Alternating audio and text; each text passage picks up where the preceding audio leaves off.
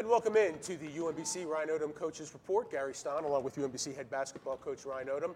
A big week for UMBC basketball this past week. We'll talk about it in a minute.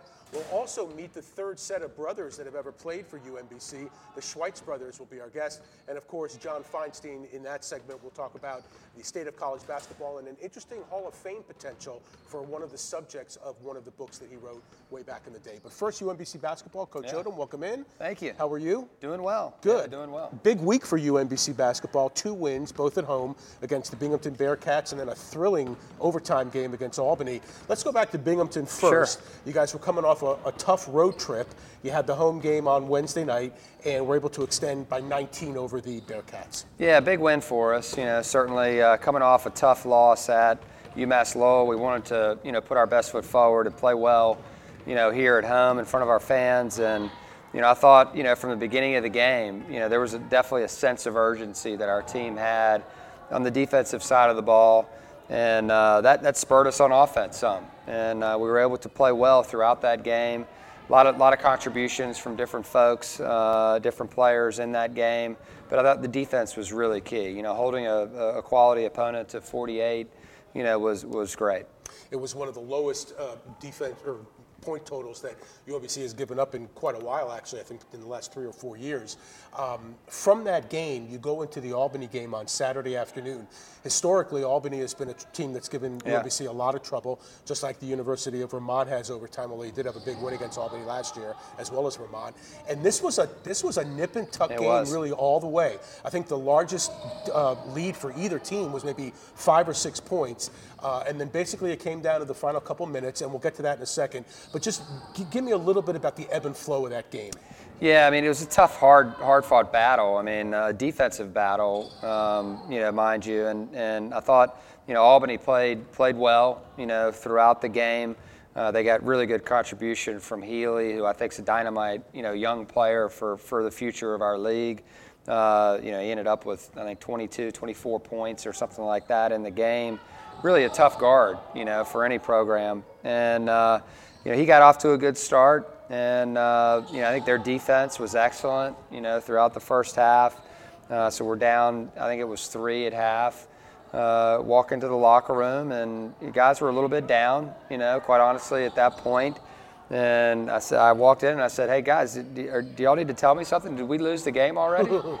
and uh, they're like, "No, no, no, we're good, we're good." And uh, yeah, they came out of half and and played pretty well, and it was just back and forth. And you know, Albany ended up kind of stretching the lead out there. And every time they would stretch it, our guys would, would fight back. And, you know, a lot of times it was through the defense, you know, and, and making something happen. And so it was good. It was good for me personally as a coach to see our team be able to succeed and find a way, you know, within that game to be able to get it done. I think both teams are probably going through something a little bit similar right now. You know, ours certainly a little more. Uh, you know, we've got some injuries, you know, to some key players, and so we're having to adjust there. They've got, you know, uh, they, they had two guards leave their program last year, and so they're like we did, you know, their ours graduated, and, and so all of a sudden we're kind of both in a little bit in transition. And so it was a really good battle, you know, for two two teams that have some younger players having to step up, you know, at key times. You know, Joe Sherburne is your leading scorer, and he's having a tough shooting situation right now over the last few games. But there's so many things. You just mentioned the defensive effort. Yeah. There's so many things that Joe Sherburne does outside of scoring Oh, points yeah. that don't show up in the box score. The charges he takes, the you know the tough defense, etc.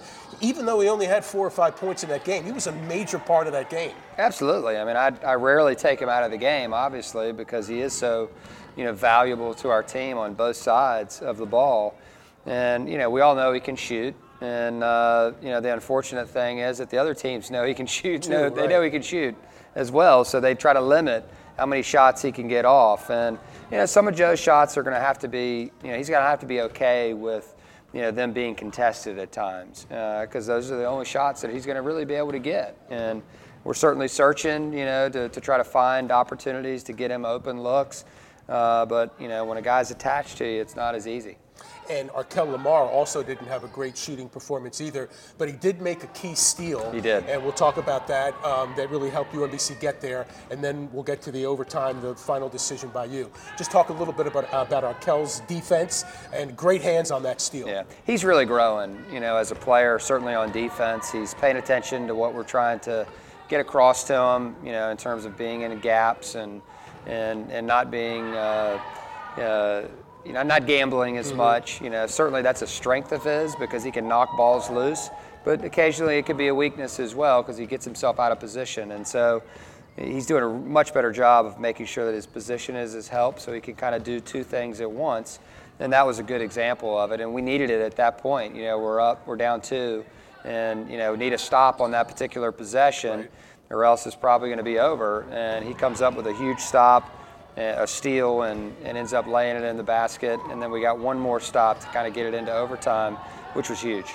And then let's talk about the overtime. Let's set it up. There's nine seconds now left to play. Albany's on top 64 62. You guys have an inbounds play called. You bring in Ricky Council into yep. the basketball game. He hadn't played in quite a while. In sure. fact, he only played seven minutes the whole game. Yeah. Tell us, go, go through that with us, what you were thinking, and why you called the play that you called. Yeah, I mean, certainly it's a play that we work on from time to time. Not certainly an everyday thing, but you know, our guys are, are, are, understand the play, and you know, for us, you know, Ricky's an excellent shooter and a guy that can make shots. At Hartford, we drew up a play for him to to get a shot. You know, at the end of the game. Uh, there from three, it almost went down, or else we would have won that one, and it just kind of rattled out. And so, you know, I wanted to give him another chance at it. And, you know, certainly that wasn't the only option on the play. Uh, we didn't have to have a three at that particular time. It could have been a two as well. We wanted to take the first, the best first shot that we could get. Um, and certainly he was open. Jose made a great read. RJ, you know, did a nice job of kind of pseudo screening there and getting out to the other side. Their defenders got mixed up a little bit, and Ricky was open. And so Jose trusted his teammate and pitched it ahead, and, and it couldn't happen to a better guy. Yeah. So 65 64 was the final. UMBC now 3 and 2 in the conference as we enter this week's play. You, you talked about Jose.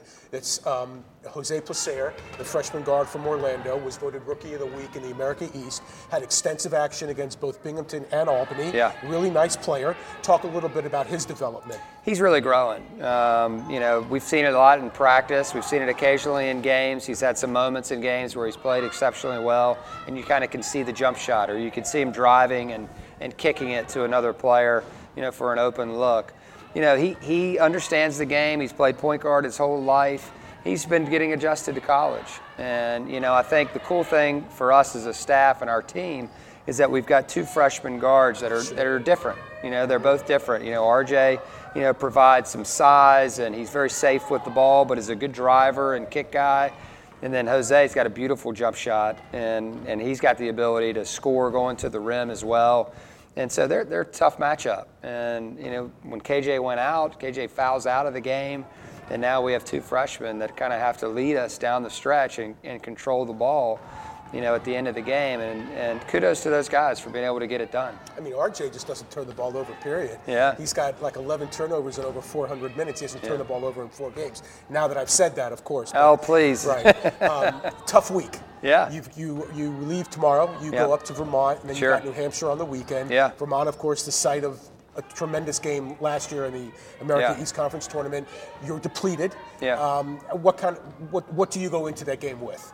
Yeah, I mean certainly we go in like we do in every game with with we're optimistic about how we want to play and we're optimistic about you know competing to win, and that's how we go into every game, regardless of who the opponent is. Having said that, Vermont's you know probably the best team right now on both sides of the ball in our league, along with Stony Brook. Those two teams have, haven't lost a game yet mm-hmm. and are playing really good ball. Uh, certainly, there are other teams you know that are in the mix as well. It's, it's still early in the conference. Uh, but Vermont, you know, has established themselves as a really good squad, and uh, you know they've got a go-to player in Lamb, they've got an experienced guard in Ernie Duncan, right. and they've got multiple other options there that you know they can go to. Anytime you go up there and play against uh, against them and Patrick Gym, you know you're in for a fight. Uh, they rarely lose there. You know, it's a place that you know is is they, they, they support their team in a positive way, and uh, it's a fun environment to play in. It really is. What kind of a reception do you think you guys will get there? Same as we always do, you know. I mean, same as we always do. I mean, I, I really do. I have a lot of respect for Vermont and uh, what they've been able to accomplish over the years, and certainly since I've been in the league, uh, they've, they've done an amazing job, and uh, you know, it's an honor to share the court with them. To be honest. Yeah, totally agree. Okay, we'll take a timeout here. When we come back we will check in with uh, John Feinstein, right? Our my play-by-play uh, broadcast partner on the ESPN three games. We'll do that when the UMBC Ryan Odom Coaches Show continues right after this.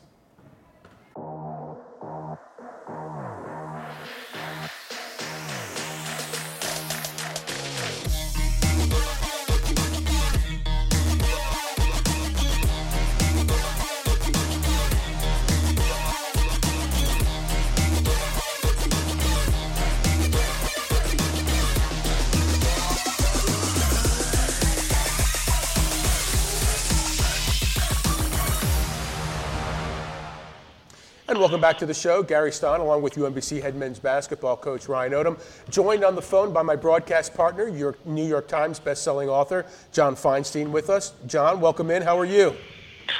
Very cold, uh, but very, very pleased. I had a great day. I just got back from the Harvard Howard basketball game at, at Burr Gym on the Howard campus, and uh, the two coaches, uh, Kevin Nickelberry and Tommy Amaker, I know Ryan knows both of them, uh, very intentionally scheduled the game for Martin Luther King's birthday, and it was just a great, great afternoon. It really was. And you had mentioned that the uh, was it the Harlem Go- Gospel the Choir? Harlem Gospel Choir yes. did the national anthem a cappella both teams standing together with their arms locked to honor Dr. King and the anthem, of course. And it was just absolutely, you know, you hear the anthem played and sung a lot of different ways on a lot of different days, but boy, these guys just blew it out. It was if you didn't get a chill at the end of that, something was wrong. Mm. And coach, yeah. it being Martin Luther King sure. Day, you had Freeman Hrabowski, the, the president, Dr. Freeman Hrabowski, talk to your team about uh, Martin Luther King, and he was right there. Uh, tell us how that went with, with them. Yeah, it was obviously it was very inspiring. Uh, anytime he walks into a room and, and addresses a group, it's a, if you're not like like you just said, if you're not inspired, uh, something's probably wrong with you. And uh, you know, our, our guys obviously are very close with him, and uh, you know, learn have learned so much from him. I thought it was important. You know, typically we have a game on, on Martin Luther King Day in, in conference, and this is the first year that we haven't since I've been here. And so I thought it was important to be able to get get uh, Dr. Hrabowski over. He agreed to do it, and uh, we just sat in the locker room and talked for about 30 minutes. And uh, you know, the message was was really really good. Obviously inspiring.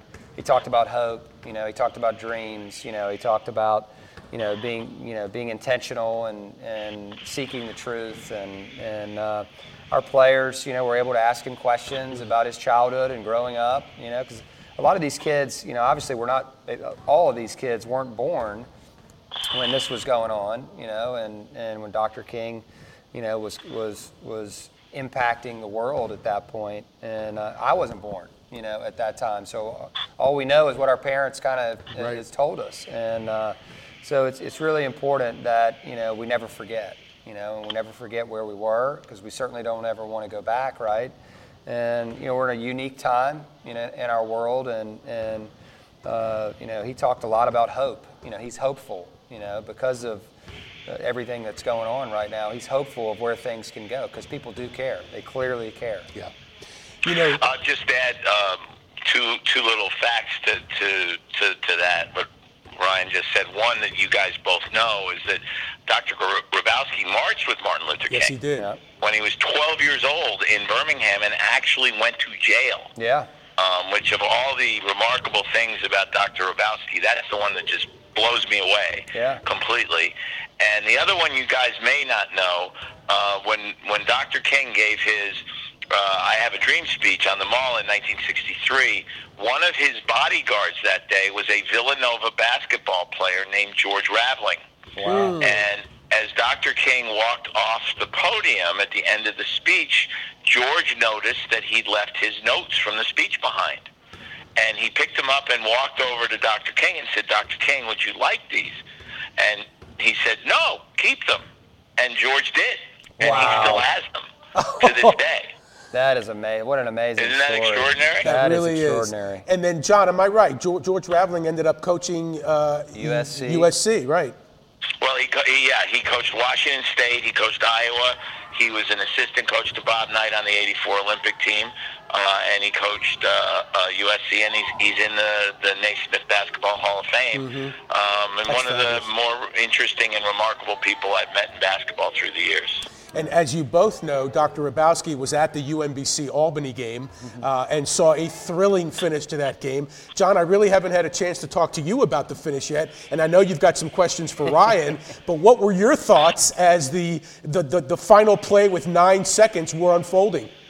Well, uh, my thought when, when you know we talked about Ricky Council coming into the game, Right.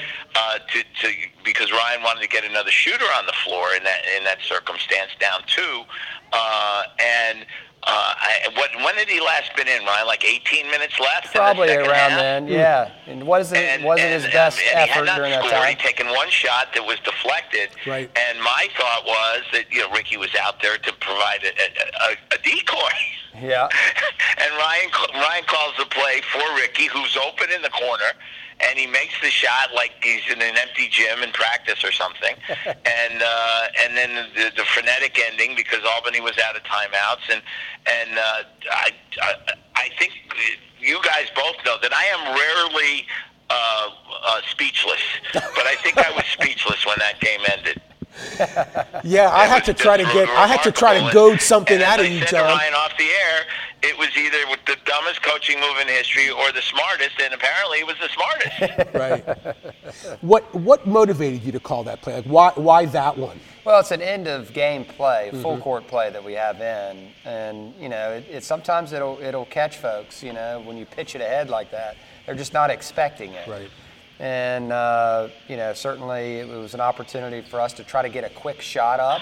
You know, and and the message to the team was we don't have to have a three here, but we're going to test it. Let's see if they guard it right. If they guard it right, you know, then we won't take that. Jose will keep going to the basket and he'll try to get to the rim because we're only down two. And RJ pops out, Arkel's coming in behind, Joe's coming in behind the play. You still have enough time, you know, to, to do something else. And if you remember, Jose had just gotten to the basket, you know, the previous play. And so, you know, Jose saw him. He was wide open, and maybe not wide open, but he felt like he had enough time to be able to get it off. And uh, he pitched it ahead to him, and, and Ricky didn't hesitate. You know, he did his job there. And we all are confident in Ricky shooting the ball when he has room and rhythm. I mean, we, you you can watch him in practice and just know, like, the guy can shoot the rock. And so we just have to put him in more of those positions to where he's, he's open and, and has room. It was it was and the quite an most ending. important thing, I think, is, you know, backing up what you just said, Ryan, is that even though he has struggled with his shot at times this year, Ricky clearly still has confidence in himself. Yeah, exactly. And that's what allowed him to go out on the court after not being in the game for so long and take that shot in rhythm and, and drain it. Yeah. John, you, you had a really interesting day, actually, because that wasn't your only basketball game. You went up to Delaware about an hour and a half up and called the Towson Delaware game. And while UMBC's win was the, was the thrill of victory, that may have been the agony of defeat for Delaware up there. Yeah, that was a, very di- di- difficult loss for them. I, I, I, I said I did two games on television uh, on Saturday, and they were decided by a total of two points. Wow. Um, so how lucky was I? Although, and I was especially lucky that the second game didn't go overtime because I wanted to get on the road and get back down I-95, and I was very glad it was just rain and not snow, given the weather reports. But uh, Delaware led the game by 18 in the last minute of the first half, um, and led by 15 at halftime. And Towson, um, you just somehow we, we know how tough-minded Towson can be. We saw it at UMBC in December. Just kept grinding and grinding and getting offensive rebounds and uh, played much better defense in the second half and ended up taking the lead on, on a, a shot by Zach Thomas, who hadn't played the previous two games and was limping around on a bad hip almost the whole night and then uh, their best shooter, who had had a, a, a, a tough shooting night, he made his first three and then didn't make another one, uh, got fouled with 1.1 seconds left to go. Um, and missed the first, 76% free throw shooter. Uh, Pat Flan- uh, Pat Flannery, Pat Skerry calls timeout, and he missed the second. Wow. Towson rebounds and game's over, and, then they win. It was it was an amazing win for Towson, really, because they'd lost six in a row, and really, uh, obviously, a heartbreaking loss for Martin Ingelsby and his team. That, that is a shame. Hey, John. It John. was a fun day, though. I'll say I'll tell you that much. It Yeah. was really a fun day for me. Two good games. Yeah. Hey, John, a final thought here, real quick. The Hall of Fame, uh, talking about Major League Baseball, actually announces its incoming class tomorrow. And Mike Mussina, by all accounts, has a really good shot of finally making it. The reason why I bring it up is because you wrote a book about that season, Glavine and Mussina, uh, called On the Black. Uh, this was a few years ago. Uh, your impressions and what you learned about Mike Mussina when you were doing the book. Uh, yeah, it was 12 years ago, believe Wow. it or not, Gary. I can't believe it. 2007 when I wrote Living on the Black. I, chose Mussina and Glavine as my subjects for that book because I've known them both, and they're two of the brightest guys I've met. Uh, in sports. Now, Mike graduated from Stanford in three and a half years. Tom never went to college because he was offered so much money by the Atlanta Braves uh, to, to, to sign a, a baseball contract. But, you know, is, is every bit as bright as Mike, which is saying a lot. Um, and Mike, working with Mike was great because he's one of the few athletes I've ever met who, when you ask him a question, he doesn't answer it right away. He actually thinks about it before he answers, and then he'll give you most of the time a very good answer. Now, if you, if you're new to Mike Mussina, he, he can be a little he can be a little bit uh, prickly, let's say. I stood at his locker on a number of occasions when guys he didn't know would walk up and say, "Hey, Mike, can I ask you a question?" And his response was always, "You just did." so, so not an easy guy starting out, but I hope he makes it tomorrow. He had 64% of the vote last year. You need 75%. Uh, the only guy, new guy on the ballot who's an absolute lock is Mariano Rivera. Uh, you can vote for up to 10 if you if you have a vote for the Hall of Fame, Baseball Hall of Fame. Uh, and, and I hope Mike makes it. He won 270 games, was one of the most consistent pitchers uh, in- in- of his era. Uh, pitched for some bad Oriole teams and still always had good numbers. And uh, I, I sincerely hope he makes it tomorrow. Yeah. John, sounds good, my friend. I'll see you. Uh, we'll see you in about a week or so.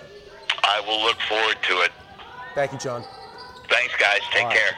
That is John Feinstein joining us here on the show. We'll take a timeout, and when we come back, we'll meet the third set of brothers that have ever played for UMBC basketball. The Schwietz brothers will be our guests when we return right after this. Respect is hard work, respect is dedication. Respect is earned on the court or on the field. Respect doesn't judge based on sexual orientation or gender identity. Respect is being the first conference to partner with the You Can Play project. and the first conference in the LGBT Sports Safe Founders Club. Respect coaches, players, and the game. Respect similarities. Respect differences. Spread respect. Spread respect. Spread respect. And welcome back to the UMBC Ryan Odom Basketball Report. Gary Stein along with Coach Ryan Odom. Uh, the answer is you're not seeing double, okay? We do have two player guests with us, and if they kind of look alike, there's a good reason for that. They are actually brothers. It's the Schwietz brothers.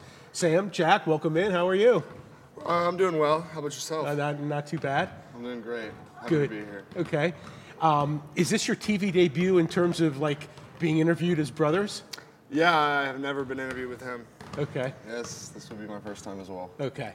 Coach, first of all, from you, um, you already had Sam, and I'm sure, sure Sam told you about Jack. So is that how this kind of happened, or what did happen? Yeah, absolutely. I mean, that was the initial connection, um, you know, through through Sam and, and us just, you know, genuinely following, you know, their family and kind of what was what was happening with them. Obviously, you know, Jack was an aspiring aspiring basketball player at the time too, and and uh, you know, the two sides it has to be right for both. And you know, as it got down to it, um, you know, it, it became less about oh my brother's here. It's like is this the right situation, you know, for for both of us, for Jack, you know, as a player and a student, and then obviously for from our perspective, you know, was he right for us as well and at the right time, and uh, he was. And we'll talk about what that means in a minute. But first, let's go to you, Sam. This isn't the first time you've actually played with your brother. You guys had a year in high school. Um, give us a little about. I'll tell you what. You give us a little about him, and then he'll give us a little about you. What What would you say about your brother, Jack? You know, I used to we used to play in the backyard probably every day, 365 days a year. Cold weather, snow didn't really stop us. And for a while, I used to always beat Jack because I was taller than him. but as he grew and he got a little better, it started getting more competitive around high school, and it got more fun. And I think we both got better from it. And he's only gotten better since I got to school. Um, he's actually grown a lot in terms of like how he plays and how much more he can do since like I left home to come here. So it's it's great to see that he's still growing with me gone. So you're six nine, six eight, six nine. Yeah, I'm in that range. Okay, and Jack, you're what? Six, 6'5". Six five. Yeah. So, like, did you have a growth spurt? Yeah, um, my freshman year I was like what 5'11", and then I uh, shot up my sophomore year, like 6'1", 6'2", and then my junior year is when I sprouted up to like 6'4", and then I'm just kind of just Mm-hmm. staying at 6'5", as of right now. But I'm hopefully for a couple more inches, but I don't know. So, what do you say about the 365 days a year that you guys played against each other? Yeah, we used to always go in the backyard. There's been brawls sometimes where people were getting cut up and kids cry when we were little, but it was always super fun. And I mean, Sam kind of like showed me basketball, and I've always like kind of when I, Sam started playing, I've always been like the kid that wanted to like be around Sam and like be around the guys and stuff like that when I was little. So I just kind of like followed Sam, and I was like kind of stuck with me too as well. Yeah. What kind of camaraderie do they have for you in the cl- in the locker room and on road trips? Yeah, I mean, certainly they look out for one another, and, and initially it was Sam kind of, you know, looking out for Jack, but but you see it in reverse as well, and uh, you know, obviously Sam's, you know, playing a little bit more than Jack is right now, and he's his biggest fan, you know, out there, and and uh, you know, Sam does a really good job of being big brother, understanding that it's not easy to be a freshman. You know, he's been through it before, Right. and I think he does a good job of mentoring him and helping him, uh, while you know giving him the business every now and then. Sure. Um, one thing that I think is really easily noticeable when you guys are either on the bench or on the floor is the amount of fun that you guys seem to be having. Whether you're playing together or not, really, you you could be on the floor, you could be on the bench, whatever. But the amount of smiles that come out of your faces, no matter what the situation is, I think leads the team in that category. Yeah, I mean, I'm, I mean, even when we weren't playing together, I would, I would go to his tournaments and he would go to mine. So it's always just been like you're cheering for, like, I guess it's your family, but it's also as an individual person because you want to see him succeed. Mm-hmm. And it's awesome to see him when he succeeds and he gets that smile because he gets energetic and when he gets going, you know, he's fun to watch. I, I totally agree. From from your perspective, was UMBC because Sam was here? Was it like a no-brainer for you, or what went into your decision? You know, I thought a lot. I mean, I came up here and then I met all the coaches and got a good feel with them, and they, you know, made me feel like home. And then, you know, Sam being here as well, it's just like a second person to go to. Like, someone's not oh, going right, you can always go talk to him. And that was a no-brainer as well. Like, okay, Sam's here. Like, it's a good fit. Like, I like the coaches a lot, and the arena's huge. It's nice. It's perfect. And I just, I thought it was a really good fit. That's why. Yeah. Coach, from, from, from your perspective, to, to have brothers, is that any different at all than just two other players? Uh, It is a little bit different, It is. you know. Like sometimes, you know, we'll be in a huddle and you know we'll be coaching, you know, call it the black team, gold team, whatever, and they're they happen to be on the same team, and a negative play just happened. Well, sometimes the brothers come out, you know, and I have to remind them, all right, let's talk, let's talk normal to one another. but they do a really good job. I'll have to give them a lot of credit. You know, they really do support one another in, a positive way, which is which is unique. It really is. Um, but you know, they've both done well since they've been here. Yeah. You had an interesting year last year. You were part of the NCAA, the greatest upset ever, mm-hmm. ba- basically, as far as the tournament. But you had to watch from the bench because you redshirted the year, ankle ankle surgery. Yeah. Was that how was that for you? You know, you, you always want to say like, hey, like I wanted to play a part in it, but if one thing changes, who knows what would have happened. So it, as much as I want to wish that I was healthy and I got to participate, like being like a part of that moment, even if it's not like like being playing in that moment, I think was pretty special, and I wouldn't take that away from myself or anybody else. Um, but also it's inspiring. Like if I still get chills when I watch like highlights of the game because like that's like the guys I spend probably 90% of my year with. Like every day we're here together, laughing, grinding, like in a lot of pain, but we're still here. Like so it was awesome to just see all the success and all the hard work come together in the end. And and from your perspective, you're watching it from a couple thousand miles away. And could you believe what you were seeing? Me and my mom actually were able to make the trip out. Um, You- you were? last second. Okay. Yeah, we found uh, two flights real quick, and we got to go, and it was probably the most crazy thing ever I've, I've ever seen. I, it was halftime. It was 21-21, and I'm just like, they got this. They got this in the bag, and they just slowly kept extending the lead. I was just like, oh my gosh, this is really happening. Like this is mm-hmm. insane. Wow, that's Yeah. awesome. Them coming from a very athletic family, which we'll talk about in a moment, not just basketball, but all sports. Ice hockey, sprinter. Uh, Jack was telling me his sister is a bobsledder. I mean, that's that's an that's an interesting athletic dynamic. It really is a unique family, and, and certainly they have two great parents. And uh, mom obviously has been able to attend more more games than, than dad has. But I mean, watching her smile, you know, seeing her boys play and be together. Yeah. I mean, that's there, there's not much more a mother could ask for, and uh, it's really fun. I'm excited, you know, for their whole family. But you know, she's probably the athletic one of the whole group, right? Yeah. Is she Oh, the most Yeah, athletic? she She is. That's where it comes from? Yeah, she's Yeah. 52 and she weighs less than she did when she had her wedding day. Wow. Yes. And she's, ru- she's running a marathon in Long Beach this yeah. week. How about 5K. that? Yeah. So, and I was telling you guys before we started taping that really maybe we could spend just a couple minutes. You guys tell us a couple stories, you know, about growing up, about competing against one another, etc. Both of you, of course, had those big smiles on your face. Okay, so Sam, why don't you go ahead and start and just I don't know, give me something good that happened, Something good. whatever. Yeah. Okay. So, one of the days, backyard basketball, obviously. And, uh, you know, Jack trips and he says, I pushed him. He's got a little blood on his arm or whatever. He's really upset. He gives the goes, check up. So I check the ball up and I'm going to the, the basket and I just get shoved right into the fence. I had a huge gash in my arm and not to, not to say that words were not exchanged, but they were. But and we kept playing. I, I think you, both of us probably had cuts and scrapes and bruises. And my, we walked in the house. And my mom was like, "What the happened?" And I was like, uh, "We tripped." it's another day out in the backyard, and we probably did the same thing the next day too. So obviously, you know, we've always been competitive, but at the same time, at the end of it, we were always smiling and laughing. So. So you being the little brother, right? Yeah. And he kind of probably dominated you for a Oh, while. for sure. How did it feel when you finally started to catch up to him and you know kind of give it back to him? I feel like I was behind for like the longest time, and then like as soon as like I got to like the middle school, I was like I was really chubby, and I was growing a little bit, and so I felt like I was able to bully him a little bit more. So that's when I started to like maybe beat him once every ten times, and then I kept it kept like back and forth between So us. what is it now? Yeah. I don't know. When's the last time we played? Oh, What? we played pickup at Impact, yeah, we did. and I won. I He won the whole He- thing. He uh, he did. Luckily, it was like I was down by one somehow, and he had a lucky shot. If you believe it, if you believe it or not, I actually made five threes in that series. Five threes. Five threes to win that thing. It's more than you made in your career. Isn't Yeah, It? I think I'm 0 for 0 right now. So How, how did you grow up a Laker fan? No, you're you're a Spurs fan. no, I'm. Uh, You were a I'm Spurs fan. yeah, I've, I've always admired the Spurs style of basketball. I would say they're probably my favorite.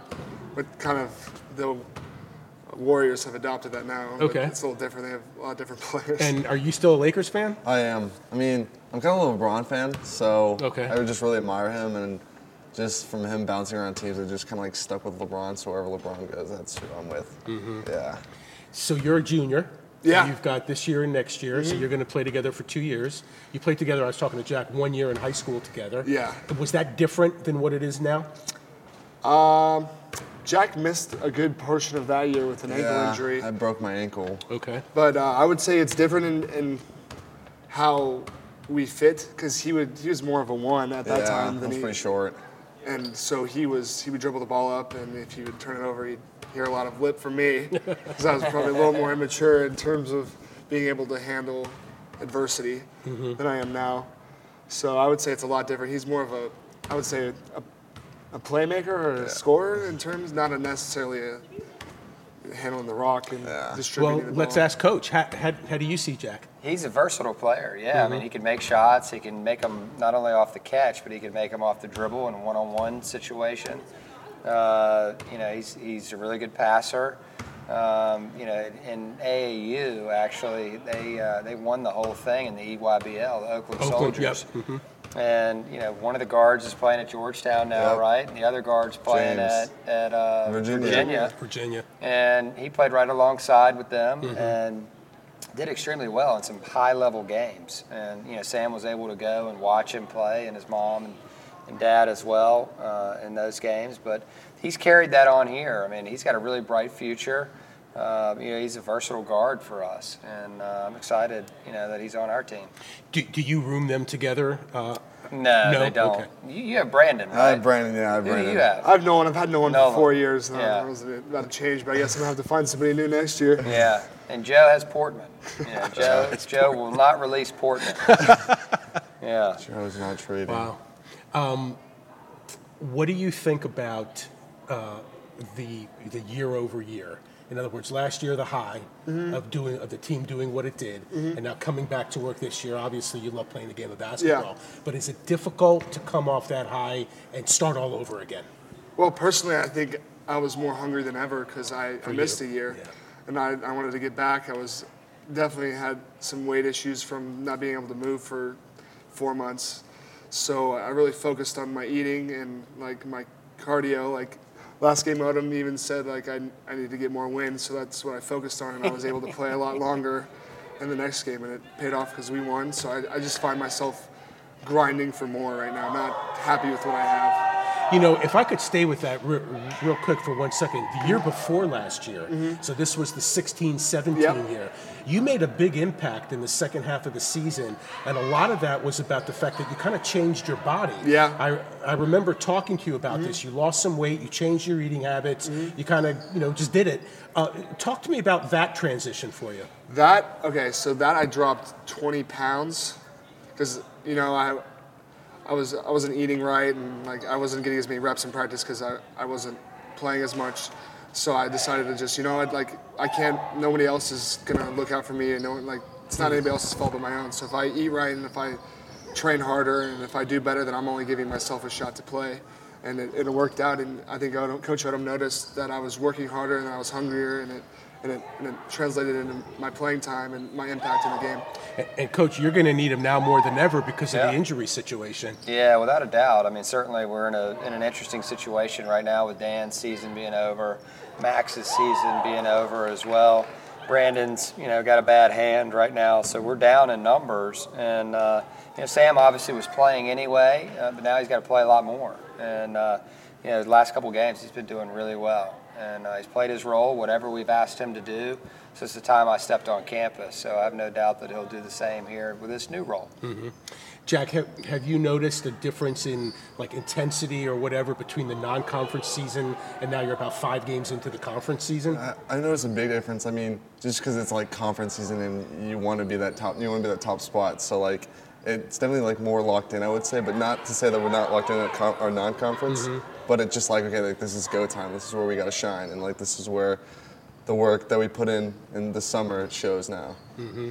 Do you, um, you know, you were you played a lot during high school. Mm-hmm. Obviously, you're not playing a lot right now as far as a freshman. Is that a transition for you? No, it's definitely a transition. It's something that I've had to grow through, and I've talked to, had a couple conversations with Coach Odom, and it's just something that you have to embrace. Mm. And so when your number's called, that you're ready to go, and you're always locked in for what's going on because you never know what's going to happen. Like, you know, Brandon's injured right now, so this could be my time to step up.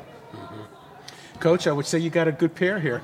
I do. I'm very lucky. Very lucky coach, lucky staff, and uh, we're excited that we got the Schwietz brothers here with us.